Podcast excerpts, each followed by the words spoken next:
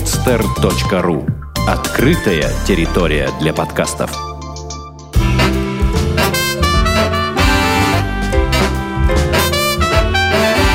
Многоэтажная Америка. Городские истории далекого континента. Привет, дорогие друзья, с вами я, Александр Лукашевич, и снова а, подкаст «Многоэтажная Америка». А, вы знаете, друзья, а, у нас сегодня интересный такой вот выпуск. А, сегодня гость будет вещать а, нам из утреннего а, Сан-Франциско Bay Area, если точнее, то из а, а, городка под названием Бёркли, да-да, где находится а, известный многим по всему миру университет. а, Зовут нашего гостя сегодня Денис Довгаль, ему двадцать три года. Сам он родом из Киева, закончил там Украино-Американский университет бизнес-администрейшн. И что же, поехал в США, чтобы поучиться там, чему учиться и вообще, что делать в США, он расскажет прямо сейчас. Денис, привет. Да, друзья, всем привет. Саш, честно говоря, закончил я там Украино-Американский университет направления бизнес-администрейшн. Направление бизнес-администрейшн. Вот, это если, если, mm-hmm. если быть точным. Вот. А сюда, да, в Сан-Франциско перебрался буквально недавно, вот четыре месяца назад, приехал в январе две тысячи двенадцатого года, поступил здесь на эм эй, и сейчас получаю мастерс в сфере Multimedia Communications в в Academy of Art University Сан-Франциско, но живу в Бёркли. Подожди, подожди, Денис, а теперь ситуация. Вот эти многие-многие термины, сокращения будем расшифровывать для наших слушателей. Не хочу обидеть тех людей, которые, конечно же, знают, что это такое, но наверняка много не слышали. Например, что такое эм эй? Что такое эм эй?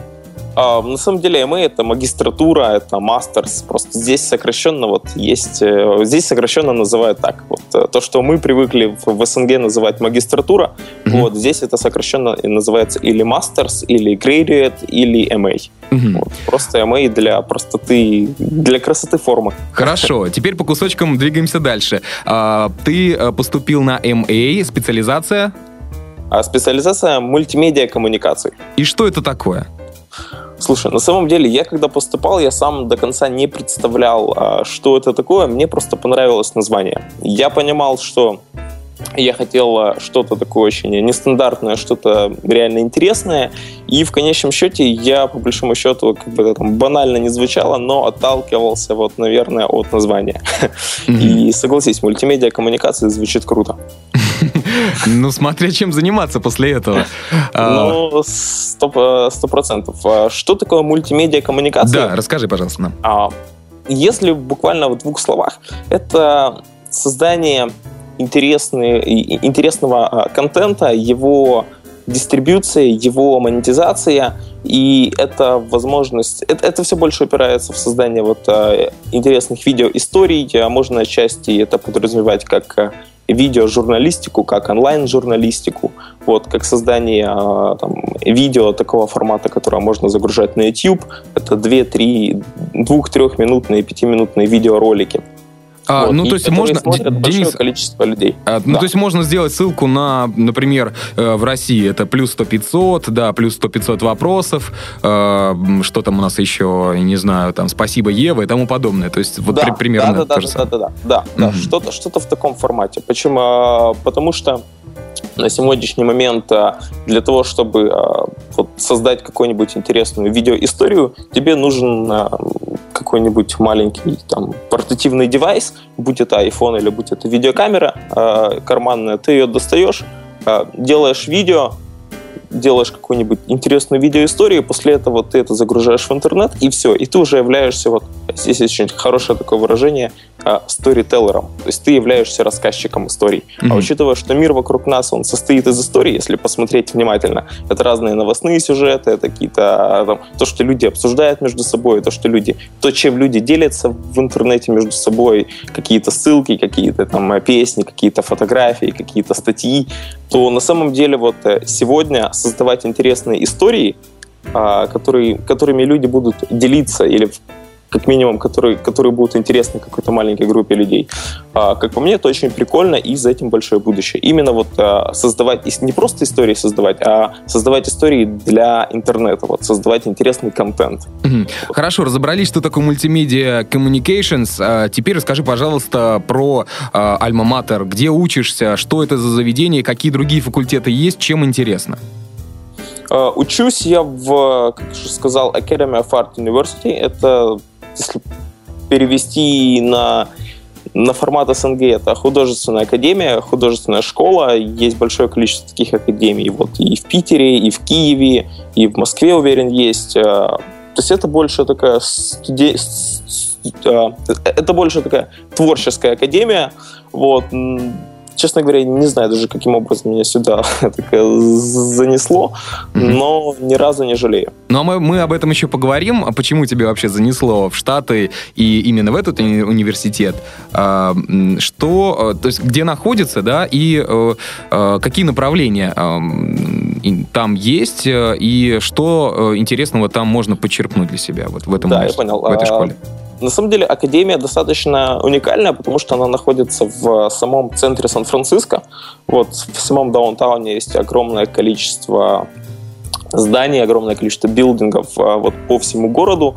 От каждого здания ездят такие академические автобусы с большим логотипом черного цвета. То есть, как бы, в плане не заметить эту школу, находясь в Сан-Франциско, просто невозможно. Вот, я помню, когда-то три года назад, первый раз оказавшись в Сан-Франциско, тоже обратил на нее внимание. А какие направления здесь есть? На самом деле большое количество, начиная от архитектуры, начиная от какого-то актерского факультета, рекламы, анимации, визуальный эффект. И есть направление здесь фэшна, там, гейм-дизайн, графический дизайн, иллюстрации, фотографии, и саунд-дизайн, саунд-продакшн, и веб-дизайн. То есть школа, которая предлагает такие очень а, новаторские вещи, а, новаторское обучение. И это, вот, если, наверное, в двух словах. Хорошо, примерно э, я понял, я думаю, что слушатели тоже, э, чем, э, что преподают э, в этой академии. А теперь вот интересно, давай вернемся, наверное, все-таки э, на Украину, э, в Украину, и поговорим, что, да, те... не важно, как. Да, что, что тебя подтолкнуло э, вообще уехать из Киева, и чем ты там занимался, э, и что тебя подтолкнуло уехать в Сан-Франциско и учиться там? Как-то так исторически сложилось, что три года назад я первый раз попал в Штаты, попал по очень такой простой, банальной программе. Я приехал сюда как участник программы Work and Travel. Это был две тысячи седьмой, по-моему, год. Да, даже четыре года назад. И после этого вернулся в Киев. Как-то меня тогда очень Штаты сильно впечатлили. Странно, если бы этого не произошло. Вот. И дальше, как бы, в Киеве я там продолжал учиться, продолжал организовывать какие-то свои проекты. Я постоянно занимался чем-то. Я постоянно что-то организовывал а, сам. Вот. У меня там был свой бизнес, была своя компания. Мы предоставляли образовательные услуги в сфере музыкального менеджмента и продюсирования. И каким-то образом, несмотря на то, что у меня вот первое образование бизнес-администрейшн, я все больше как-то имел отношение то к музыке, то к каким-то другим творческим направлениям, то к, к созданию различных там образовательных проектов. Был выпускником международной организации «Айсек». Вот, это не путать с карточками.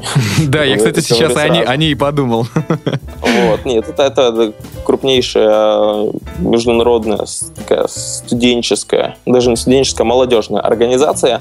Очень большое количество именитых людей, о которых мы, там, о которых мы даже не думаем, что они могли быть, но на самом деле они являются выпускниками mm-hmm. этой, этой организации.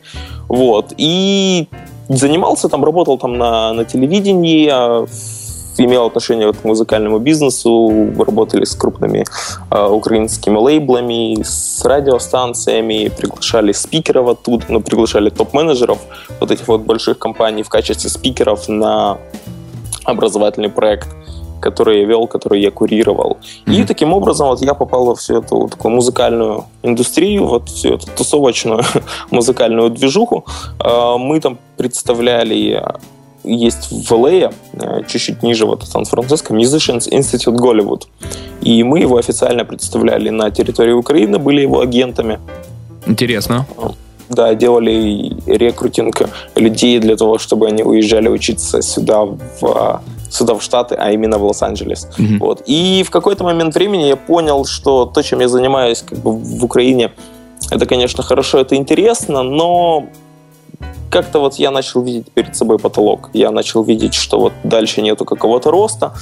И захотелось чего-то большего, захотелось куда-то дальше, захотелось себя попробовать. И как-то так очень быстро, очень спонтанно принял решение, что вот все, надо, надо ехать, потому что если не сейчас, то когда? То никогда, да? Да, и как-то вот подал документы буквально в течение полутора месяцев. Мне Академия ответила, при том, что нашел их тоже абсолютно случайно. Через Google, опять же, отталкиваясь от чего-то интересного, вот мне выдал линк Google на этот факультет Multimedia Communications. И, собственно, в начале января я сюда вот так вот и приехал. Uh-huh. А, вот немаловажный вопрос, конечно же, стоимость обучения в твоей академии. Сколько стоит а, выучиться вот на магистра, да, на эм эй, как ты сказал? Да, на самом деле все цены как бы есть на сайте, вот, но если так ответить, то стоимость обучения составляет тридцать шесть тысяч за два года. тридцать шесть тысяч долларов за два года, и ты получаешь диплом эм эй при удачном раскладе. Ну, при любом раскладе, если ты будешь учиться, то ты получаешь mm-hmm. диплом магистра, да, в сфере Multimedia Communication. Ух ты, это там ребятишки рядом от тебя кричат. Да, да, да, да, да. Здесь а, маленькие детки есть. А, а ребятишки американские или российские? Или украинские? А, ну, наверное, и так, и так можно сказать, потому что... Вы, вырос уже там, да? Но он только родился, вот ему только одиннадцать месяцев. Это сразу не мой ребятишка, могу сказать.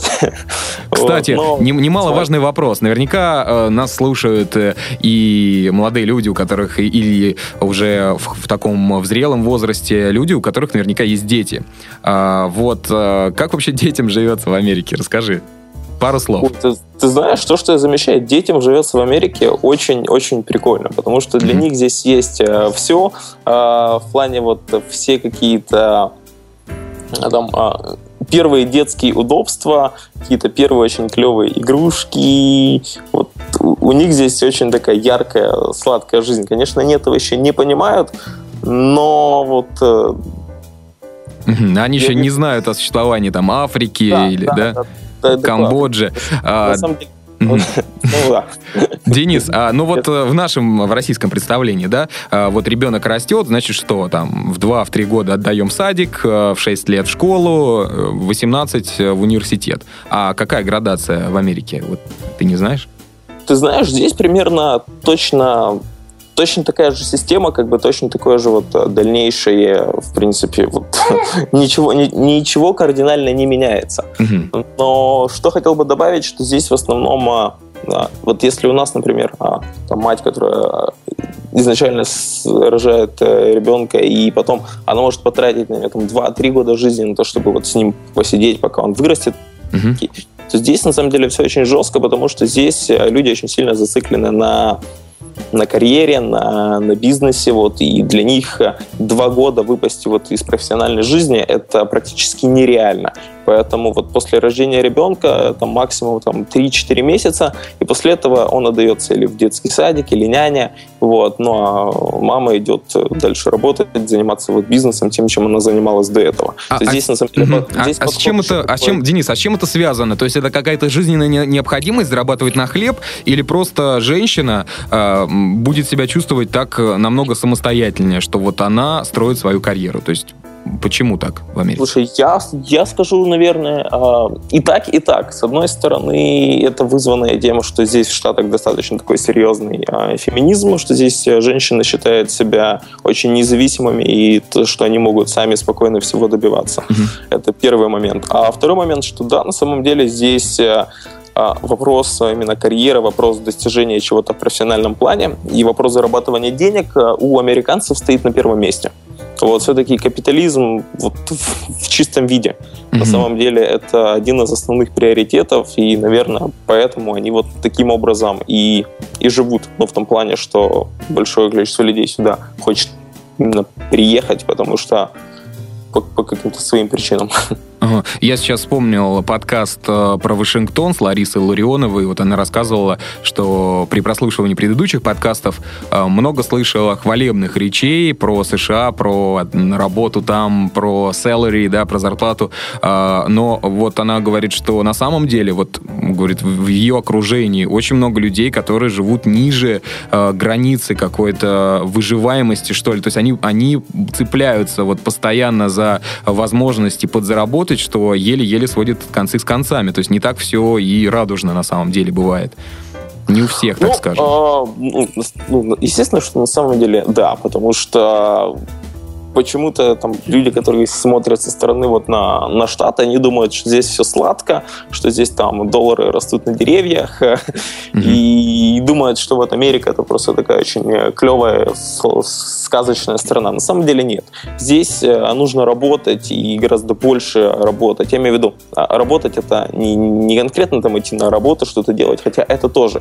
Я имею в виду, что для того, чтобы здесь чего-то достичь, нужно вот просто поднимать себя с дивана и постоянно что-то делать. Работать над собой, да? Работать, ну, и над собой, и нужно вот просто так здесь ничего не будет. Вот. И так как мы привыкли вот в СНГ работать там из восьми, из, там, условно, из восьмичасового рабочего дня мы сможем там два часа ничему, ничем не заниматься, то здесь на самом деле рабочий процесс и рабочий день очень построен жестко, здесь есть четкие перерывы, если ты превышаешь свой перерыв, значит это у тебя идет минус с твоего пейчека, минус с твоей там, условно, заработной платы. Вот оно, здесь, подтверждение здесь фразы «time is money». На, на самом деле, да, все очень просто, казалось бы, на первый взгляд, и режим здесь, на самом деле, очень жесткий. То есть вот э, здесь нету халявы. Вот здесь нету халявы, здесь нету халтуры. Здесь, на самом деле, нужно а, вджобывать. Вджобывать. Да, Джоб. Ну что, мы э, такое вот лирическое отступление э, к детям и к зарплате проживания в США. Возвращаемся в твою академию. Э, ну что ж, расскажи, как проходит э, твое обучение, процесс обучения. Э, это наверняка, э, вот я сейчас представляю, да, наверняка это что-то очень интересное, что-то очень технологичное и современное, да. Э, вот как это происходит? Ну, интересное, технологичное, современное, где-то отчасти так и есть. Обучение проходит по очень простому принципу – learning by doing. Что я имею в виду? Что мы не изучаем какие-то… Очень много это теории, мы не читаем очень много каких-то книг. Все, что мы делаем, это… Я буквально недавно закончил свой первый семестр. Вот сейчас у меня, можно сказать… Поздравляю. Такой... Спасибо. Летние и летние каникулы. Я вот буквально на днях должен был получить свои, свои грейдс. Опять же, в онлайн-формате там, все, все преподаватели должны выставить. Но опять же, каким образом происходит обучение? В течение семестра были какие-то проекты, над которыми мы работали. Обычно все эти проекты сводились... Учитывая, что я больше начал работать вот именно с видео и... Раньше я этим не занимался, хотя сейчас понимаю, что это интересно, то все это было поставлено в создание каких-то таких... Был недельный проект, и за это время вот, каждую неделю нужно было делать какое-то новое интересное видео, или нужно было что-то интересное смонтировать, или нужно было записать какую-нибудь интересную историю. Вот. И, по сути, ты просто... Ну, я просто снимал, я просто делал тот или иной проект, и после этого получал там критику на то, что я сделал. Получал mm-hmm. немного, небольшую теоретическую часть, как можно было это исправить, при том, что э, теоретическая часть давалась после. Вот сначала ты делаешь, ты допускаешь какие-то свои ошибки, ты делаешь так, как ты считаешь это правильным, mm-hmm. потом оказывается, что что-то правильно, что-то неправильно, и потом тебе показывают, как это нужно было сделать. Вот. И тогда у тебя все пазлы в голове становятся на свои места. А вот, кстати, интересно, те люди, которые выносят критику какую-то, вносят критику в твой проект, кто они, вот преподаватели? Это, это, Представляются это сразу преподав... молодые люди какие-то, да? Успешные, не знаю, режиссеры или сценаристы из Голливуда, нет? Ну, есть молодые люди на самом деле, есть люди, которые в основном преподают практики, преподают эксперты, люди, которые работали в индустрии, как они о себе говорят, we are people from business. Mm-hmm. Вот. Нету никаких вот теоретиков, на самом деле люди, которые... То есть не все не молодые, есть, конечно, и люди, там, профессура, да, там, как, как и в СНГ, там, люди там сорок-пятьдесят плюс лет, но это никоим образом там не сказывается на миропонимании этих людей, потому что они, вот они, они все тренды, они все тенденции, все то, что происходит, они понимают и они знают, то есть это люди с опытом. Угу. Ясно, то есть минимум теории, максимум практики, и вот через это получается вот такой э, образовательный процесс. Ну, по факту, да. Не, конечно, теория нужна. Я просто говорю, вот я не хочу, чтобы создалось впечатление того, что это вот везде в Штатах идет обучение в таком формате. Я говорю на своем личном примере, потому что здесь, на самом деле, теория тебе никаким образом не, не поможет. Mm-hmm. То есть здесь не нужно там читать книги для того, чтобы научиться делать какое-нибудь интересное, интересное видео, для того, чтобы создавать какой-нибудь интересный контент. Ты просто должен... Ну, вот как говорят, practice makes perfect. Вот, чем больше ты делаешь, чем больше у тебя получается там. То есть количество переходит в качество. Все mm-hmm. на самом деле очень просто.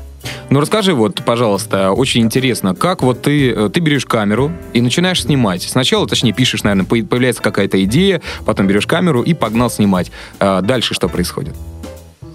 А, камера, да, всегда есть в кармане. Я скажу, что всегда снимаю, но в целом, да, еду по городу, там, вижу, например, какого-нибудь прикольного уличного музыканта и понимаю, что, о, круто, вот можно сделать какую-то клевую, клевую историю с ним. Ну, даже клевую историю, просто записать какое-нибудь клевое видео. Mm-hmm. Там, а буквально в, январе, в феврале месяце был на очень клевом событии, это San Francisco Music Tech Summit, вот, очень такая... Это конференция по музыкальному бизнесу, вот, где музыка и технологии, где это все обсуждалось. Вот, собственно, там записал большое количество интервью с создателями больших там интернет-проектов, музы... компаний, которые занимаются музыкальной дистрибьюцией, компаний, которые работают с артистами. И на самом деле понимаю, что... Да, вот, достав камеру, там, которая всегда с тобой, можно всегда... Во-первых, это способ там, начать какое-то интересное общение, познакомиться с интересными, с нужными людьми, записать с ними интервью, после этого вот, отвечая на вопрос, что дальше. Естественно, что это там интервью там, публикую где-то на YouTube, хотя больш, большую часть всего того, что я делаю, оно у меня хранится на моем диске, как бы, и мир его еще не увидел. Mm-hmm. Надеюсь, что в будущем увидит. Вот. Ну, а дальше э, вопрос стоит в том, как э, все это дело продвигать и как все это дело монетизировать. Потому что, опять же, ты... здесь э, задача не просто сделать какое-нибудь видео, и не просто задача сделать какой-то там интересный продукт или нарубить какого-то интересного контента, а задача стоит в том, чтобы все это дело монетизировать, собственно, заработать на том, что ты делаешь. Угу.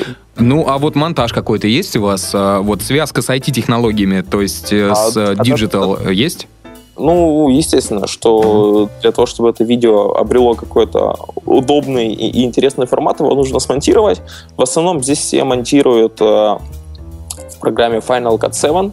Вот, Final Cut X не любят, потому что, вот, говорят, он, он больше такой любительский, в то время как Final Cut семь, он более профессионал, то есть, на самом деле, его используют очень многие и профессиональные компании, на телевидении много где используется. Mm-hmm. Вот, и также монтируют здесь в Avid. Вот, я сейчас работаю с Final Cut семь, сколько-поскольку. Вот, ну, естественно, что после монтажа как бы оно уже приобретает вот эту вот готовую завершенную форму, и можно уже показывать это общественности. Ну, а сложно вообще разобраться в этой программе, например, человеку, который, ну, там, разбирается чуть-чуть, например, там, в ай ти, да? То есть насколько, насколько сложно понимание этот продукт?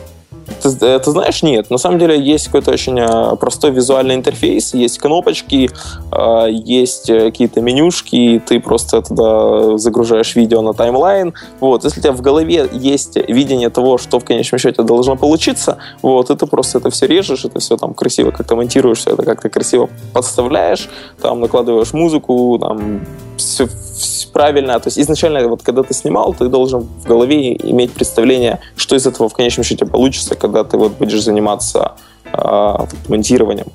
Mm-hmm. И на самом деле, отвечая на вопрос, сложно? Нет, не сложно. То есть, опять же, за некоторое время этому абсолютно реально научиться, и, и все, все будет. будет все в руках. А, хорошо. Ну, кстати, вот вся эта история напоминает, знаешь, такой эдакий а, миниатюрный Голливуд. Голливуд для интернета, что ли. А, вот а, есть ли у тебя такие ощущения или нет? Ну, я бы не сказал насчет Голливуда для интернета. Здесь, на самом деле, вот э, у всех есть желание, с кем я не общаюсь, э, у всех есть желание поехать в Голливуд, а именно поехать в эл эй, потому что вот эл эй в сфере энтертеймента, э, конечно, очень сумасшедший город. Вот, э, туда едут все музыканты, все клипмейкеры, все люди, которые там снимают фильмы какие-то художественные, mm-hmm. или документальные фильмы. Вот, они все, конечно, едут, э, вот, ну, во всяком случае, хотят уехать в эл эй. А здесь, в Сан-Франциско, атмосфера больше другая, здесь больше каких-то происходит айтишных конференций, конференций, посвященных стартапам. Ну, вот. Конечно, Силиконовая долина под боком. И медиа, да-да-да-да-да-да-да-да-да. Вот, я сейчас здесь активно вот общаюсь с очень многими, если, конечно, можно так назвать, это будет звучать не попсово, но стартаперами буквально mm-hmm. недавно приезжало большое количество небольшое количество. Приезжало несколько моих знакомых сюда, в Силиконовую долину, на такой интересный проект, как, который называется Black Box. Это стартап-акселератор, где участников в течение двух недель очень интенсивно обучали тому, что делать с их стартапом, как им управлять, как искать деньги, как его продавать, как его дальше развивать. Это ребята из Киева были с интересным проектом «Эндорфин». Вот. Mm-hmm. Плюс здесь сейчас... Также продолжаю общаться с многими, ну, собственно, людьми из этой индустрии. Ну и, как ни странно, здесь также основываю свою компанию, свой стартап. Так, давай попиарь немножко его и свой бизнес. Было бы, находясь в Сан-Франциско, не попытаться что-то сделать. Да, у меня здесь вот есть компания, которая берет свои корни вот еще из Киева. Когда я занимался организацией образовательных проектов, занимался организацией каких-то образовательных программ в сфере музыкального менеджмента, в какой-то момент я переключился на просто сотрудничество, на работу с многими артистами, помогая им продвигать и монетизировать их музыку, их творчество онлайн. Вот, понимаю, что это очень интересная тема, но в первую очередь для меня, в противном случае я бы этим не занимался. Mm-hmm. Но и, как показывает обратная связь, что это очень актуально и очень интересно сегодня очень многим музыкантам, потому что, ну и, и людям, которые в принципе занимаются созданием музыки или так или иначе работают с музыкальным контентом. Ну вот интересно узнать, с кем ты сотрудничаешь в Сан-Франциско. Есть ли американские бенды, команды или, может быть, просто э, какой-то сольный исполнитель? Вот как происходит с ними сотрудничество у тебя? Я, я, я скажу честно, что за четыре месяца пока что я не могу там э, сказать о каких-то очень серьезных результатах, я не могу сказать сказать, что я здесь работаю там с рядом каких-то топовых а, музыкальных а, проектов, то, что я вот их веду там. Ну, ты сам учишься, и... конечно, значит, какие-то... Угу. Да, собственно, дело так, чтобы их музыка очень просто монетизировалась. Нет. А, ответ будет а, таким, что на данный момент есть там некоторые контакты, были и там проведены переговоры с рядом музыкальных проектов. Вот, опять же, нужно понимать, что здесь это не все так. То есть, если, вот опять же, разница там бизнеса рынка в СНГ и разница бизнеса вот, рынка здесь в Штатах, что в СНГ можно поговорить, а, ну да, ну что-то давай это как бы там сделаем, ну делаем, не делаем, и оно все вот как-то так тянется, непонятно. А здесь, на самом деле, для того, чтобы вот перейти к какому-то все-таки бизнесу, чтобы начать работать, нужно очень долго, то есть есть какой-то там период переговоров, ты сначала определяешься, что и как, ты сначала понимаешь вообще, что это за человек, к тебе люди присматриваются, вот, и после этого только начинается вот уже какой-то контакт, после этого уже начинается а, бизнес. Ну, то есть обрастаешь вот такими связями, по-американски говоря, нетворкинг, да? А, и вот после а, этого у тебя появляются какие-то реальные, реальные, не знаю, прибыли. Да, сто процентов нетворкинг mm-hmm. решает. Вот, как бы, опять же, это банально не звучало, это такое американское прозападное слово нетворкинг, но он решает, как и здесь, точно так же он решает и в СНГ. Да, в принципе, он решает во всем мире, mm-hmm. потому что сегодня а, знания нужных, интересных, правильных, полезных людей очень во многом может упростить тебе жизнь. Ну, естественно, что нужно с ними общаться, нужно поддерживать контакты, нужно а, периодически посещать какие-то правильные а, мероприятия, где знакомиться с этими людьми, где показывать, а, где, собственно, предлагать и отчасти продавать себя, показывать, что ты делаешь, потому что конкуренция здесь сумасшедшая. Вот, в плане каких-то стартапов, особенно всего того, чего касается вот музыкального бизнеса, ну просто огромнейшее количество компаний. Буквально недавно был на таком нетворкинг-ивенте от SoundCloud, тем более, что большинство, учитывая, что это Сан-Франциско, Силиконовая, вот рядышком Силиконовая долина, и, в принципе, mm-hmm. это такой клондайк всех ай ти-компаний, особенно вот New Media, вот, вот тех компаний, которые появились буквально там три-пять лет назад и уже имеют э, достаточно большую популярность, они все переезжают сюда. И нужно понимать, что начиная что-то здесь, ты в любом случае столкнешься с большой конкуренцией. Но хотя можно относиться к этому не как конкуренция, можно относиться к этому как к партнерству, потому что если ты что-то делаешь, и рядом есть какая-то компания, которая делает вот что-то похожее, всегда можно объединиться. И если объединиться, всегда можно достичь большего, нежели конкурировать а, друг с другом. Это мое мнение. Я считаю, что в двадцать первом веке конкуренция — это, конечно, хорошая штука, но партнерство, а, оно дает больше плодов. Я имею в виду правильное партнерство. Mm-hmm. Ну, конечно, не, без, без конкуренции э, вообще никуда. Мне кажется, никакого развития не будет, потому что не с кем конкурировать. А зачем? Ставим большую цену, например, на какой-то свой товар и получаем выгоду. Вот. Э, не, не улучшая качество услуг и, или тех же товаров. Вот. Ну, поэтому тут все очевидно. И наверняка э, из-за того, что такая большая конкуренция в Силиконовой долине, из-за этого получаются такие качественные и такие замечательные продукты. Сто процентов, да, вот соглашусь по поводу того, что конкуренция здесь сумасшедшая, и, конечно, это на пользу. Каче- качественных, интересных продуктов здесь не менее. Mm-hmm. А, в смысле, качественных, интересных продуктов здесь не меньше, при том, что какие-то новые интересные проекты появляются чуть ли не каждый день. Хорошо, поговорили про и Силиконовую долину уже затронули. Сейчас интересно узнать, вот, наверное, о твоем досуге, как ты его проводишь. Наверняка у тебя уже появились американские друзья. Что вы делаете на выходных? Да и вообще, что вот в Bay Area можно интересного посмотреть, посетить, покушать, увидеть?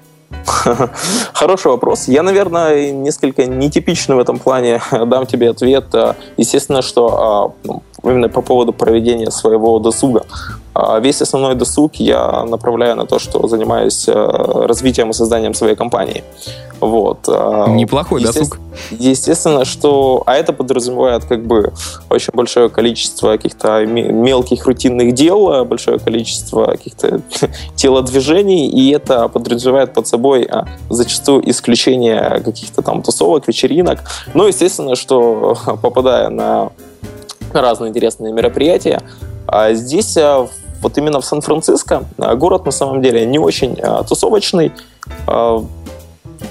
очень часто там, то есть если сравнивать с Нью-Йорком, то Нью-Йорк в этом плане гораздо более динамичнее, и там жизнь течет двадцать четыре часа в сутки, семь дней в неделю. Вот. Здесь в Сан-Франциско люди больше такие на... Ну, как бы, они ценят свое время, и в основном все клубы работают там до двух часов. Да-да-да. А, вот, кстати, Рената Ахунова, это... да, которая рассказывала про Силиконовую долину, то же самое говорила, что если вы хотите поехать в Сан-Франциско, и вы клубный такой человек, вы этого не увидите, как в Москве или как, например, там в Санкт-Петербурге. Да, сто процентов есть такое. Но в Сан-Франциско здесь немножко другая аура, здесь немножко вот какая-то другая атмосфера. Это все же город хиппи, здесь вот... А... Сюда едут, наверное, люди не за какой-то клубной тусовкой. Здесь большое количество разных там интересных пабов, большое количество разных ресторанчиков, потому что город, на самом деле, очень сильно... То есть он очень интернациональный и очень большое количество азиатов. Вот порядка, наверное, сорок процентов людей, которые живут в Сан-Франциско, это азиаты. Это китайцы, японцы, вьетнамцы, mm-hmm. люди из Таиланда, филиппинцы. Вот. И ты иногда думаешь, что ты попал там, в какой-то азиатский город, а не, а не, а не, а не в Сан-Франциско. Вот. Но кроме этого, там, если говорить о каких-то клубах, есть очень яркие, знаешь, вот как в каждому городу присущи какие-то вот свои такие маленькие а, заведения, которые известны среди очень там, узкого круга людей, но они очень а, такие, как бы, но они пользуются популярностью. А, вот буквально недавно попал... Раскрой секрет нам. А, да секрета нет, на самом деле, просто такое это клевое заведение, владелец заведения вот... сделал так, что постоянная очередь в это заведение, то, что там какая-то такая своя атмосфера. А, буквально недавно был на очень прикольной такой хоум-пати. А, а как называется это заведение? Названия заведения нету, вот есть просто хоум-пати. А, это, собственно, что, что собой представляло? Это такой большой а, дом в центре Сан-Франциско, вот именно в даунтауне, в, в финансовом районе. Угу. Вот, дом такой большой... по-моему, два, два или три этажа было. Вот. И с виду как бы ты вообще не, не поймешь, что там происходит, но внутрь ты попадаешь и видишь просто вот э, ну, такая именно сумасшедшая, сумасшедшая там, ночная движуха, там что-то музыка рубит, там, с двух этажей там, свет, дым идет. И, и на самом деле это вот просто такой формат как бы домашней вечеринки, но сделано в таком очень как бы клубном э, формате. Вот, опять же, это все благодаря начинаниям там, каких-то а, людей, у которых появилась идея, вот они решили ее реализовать, у них получилось это реализовать, и на самом деле вот таких вот, знаешь, проектов, которые реализуют люди с идеей, которая вот у них появляется, какая-то сумасшедшая, там, mm-hmm. или, может быть, не сумасшедшая, здесь в Сан-Франциско очень много таких вот фриков, очень большое количество, конечно, фриков в городе. В хорошем понимании этого слова. Ну и в хорошем понимании этого слова очень большое количество здесь а, людей с а, нетрадиционной сексуальной ориентацией, а, геев, лесбий, трансов, а, при том, что есть район Кастро, находится вот а, тоже... На самом деле Сан-Франциско сам по себе очень маленький городок, вот, а, очень маленький. Если вы даже его сравнивать с Киевом, то он меньше Киева. Здесь население где-то порядка миллиона людей, может быть, миллион, миллион с чем-то. Uh-huh. Вот. И поэтому как бы, город очень компактный, из одного района в другой можно очень быстро доехать, особенно пользуясь там, паблик-транспортом. На самом деле очень европейский город. Вот среди всех американских городов Сан-Франциско, наверное, очень европейский. Вот. Мы недавно проводили такую параллель, что э, Сан-Франциско это как Санкт-Петербург в России. А, ну, отчасти да. Или вот, например, у меня Сан-Франциско какие-то ассоциации с Киевом вызывают. Я, mm-hmm. конечно, не знаю чего. Это, это не ностальгия, хотя ностальгия небольшая, конечно, присутствует. Но да, есть такое, наверное, потому что Киев, он же зеленый, он очень такой холмистый, и Сан-Франциско тоже в целом зеленый и холмистый. Mm-hmm. Хорошо. Интересно было бы еще узнать вообще об... американских девушках. Вот, кстати, мы довольно редко затрагиваем эту тему, мы в основном говорим о русских красавицах, да, которые ценятся и их так любят американцы. А вот как обстоят дела с американскими девушками? Слушай, я уверен, что эта тема обсуждалась сто пятьсот раз. Я, на самом деле, ничего нового не скажу. Вот если, если ты до этого уже там, общался и задавал вопросы вот, многим своим гостям именно на, на этот счет, Uh-huh. то я уверен, что ты получал вот приблизительно одинаковые ответы. И какой а, же? Они на прекрасны. Самом... Ну, на, на самом деле, вот как таковых американских девушек, я бы не сказал, что они вот как бы красивые. Нет, конечно, что наши девушки, вот украинки, русские девушки, они самые красивые. Тем более, что вот у меня девушка, она сейчас в Москве живет, я жду, она в, в сентябре месяце приезжает а в Сан-Франциско, также здесь будет учиться, поступает на, также на эм эй, на мастерс. Вот. И то есть для понимаю, тебя это такой ком- компрометирующий вопрос сейчас, поэтому? Да нет, не столько компрометирующий, я готов спокойно отвечать, но я могу сказать, что в Штатах здесь на самом деле вот красивых американок нет. То есть есть какие-то там красивые девушки, как Барби, в том плане, что да, ты смотришь, вот вроде вот прикольная девочка, там как с обложки какого-то журнала, есть большое количество. Опять же, нужно понимать, что здесь очень много национальностей. Вот, здесь есть много смесей, здесь есть там азиатки с американками, вот филиппинки, mm-hmm. то есть... Внешне, как бы, да, они, они там могут как бы выглядеть а, красиво, но когда ты начинаешь с ними общаться, ты понимаешь, что ты просто с ними на разной волне. Ну вот, ты, вы, вы совсем с других планет. Вот, ты, ты с одной планеты, она откуда-то там, с Юпитера.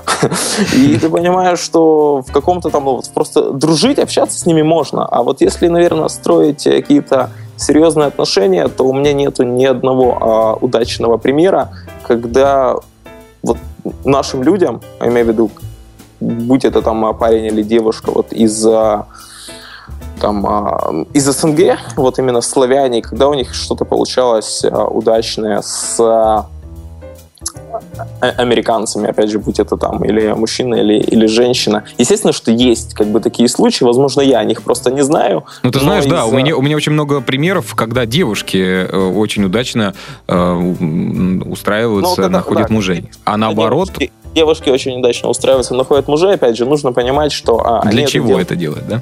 Для чего они это делают? Потому что это очень простой способ как бы легализироваться здесь, а там дальше получить грин-карту, получить паспорт, ну и в целом, опять же, отвечая на вопрос, почему американцы там берут себе в жены девушек из СНГ?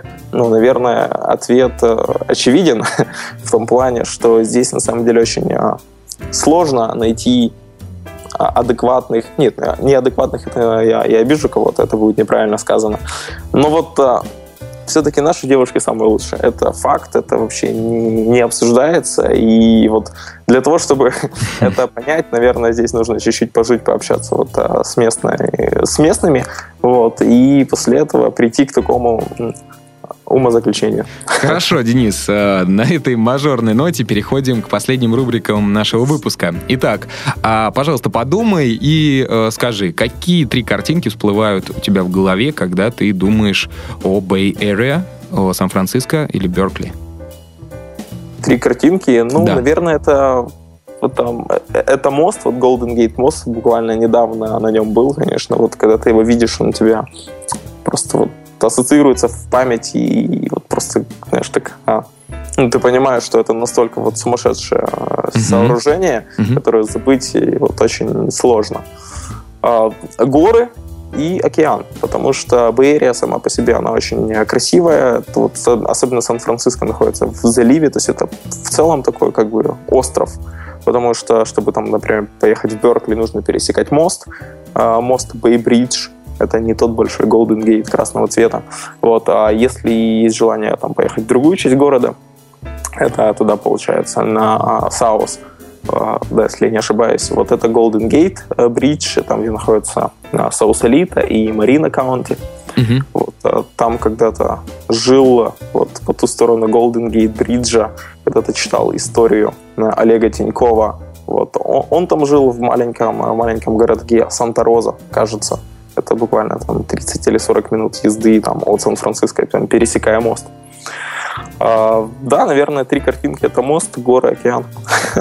Ну, хорошо. Последняя рубрика – это советы от гостя, не знаю, англоязычные сайты и самые посещаемые тобою и интересные с твоей точки зрения. Какие бы ты посоветовал? Три штуки.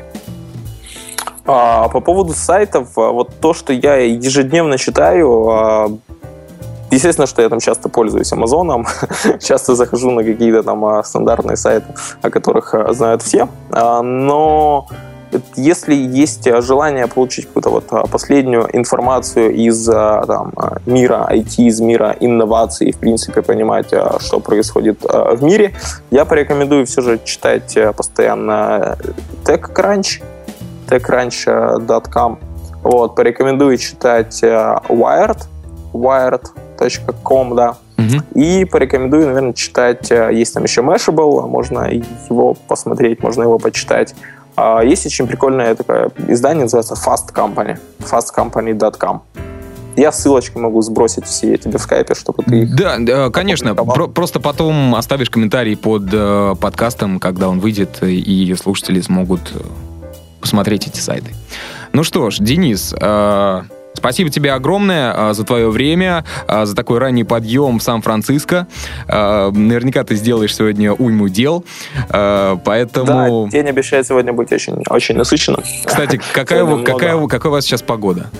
О, ты знаешь, здесь погода круглый год вот одинаковая. Вот это, наверное, еще очень большой плюс. За... Вот почему мне Сан-Франциско и вот Bay Area нравится. Вечная весна. Больше и больше. А, вечная весна, да. Здесь вот триста дней в году ровная погода. Вот сейчас солнышко, а вечером а, здесь иногда туманы. А, в Сан-Франциско прохладнее, в Бёркли тепло, в Сан-Франциско ветер, потому что, mm-hmm. опять же, океан и вот залива ветра постоянно. Бёркли находится немножко в горах, здесь погода теплее. А, на улицах а, растут апельсины. Вот а, буквально возле дома можно выйти, сорвать апельсиновое дерево, причем очень вкусные, сочные апельсины. Эвкалипты растут, ну, прям вообще звери бегают. Заставляешь улыбаться. А, спасибо тебе огромное, Денис. А, а, ну что ж, я тебе желаю учебы, а, точнее, успехов в твоей учебе и в организации и продвижении твоего бизнеса. Будем за тобой следить. А, совсем скоро этот подкаст а, выйдет, и тогда а, по поводу ссылочек а, ты тогда напишешь нашим слушателям. А, итак, ну что ж, а, это была многоэтажная Америка. С вами был я, Александр Лукашевич. В гостях у нас был Денис Довгаль. Всем пока. Не забывайте про группу ВКонтакте ви кей точка ком слэш эм нижнее подчеркивание Америка. И пока-пока. Все, всем спасибо.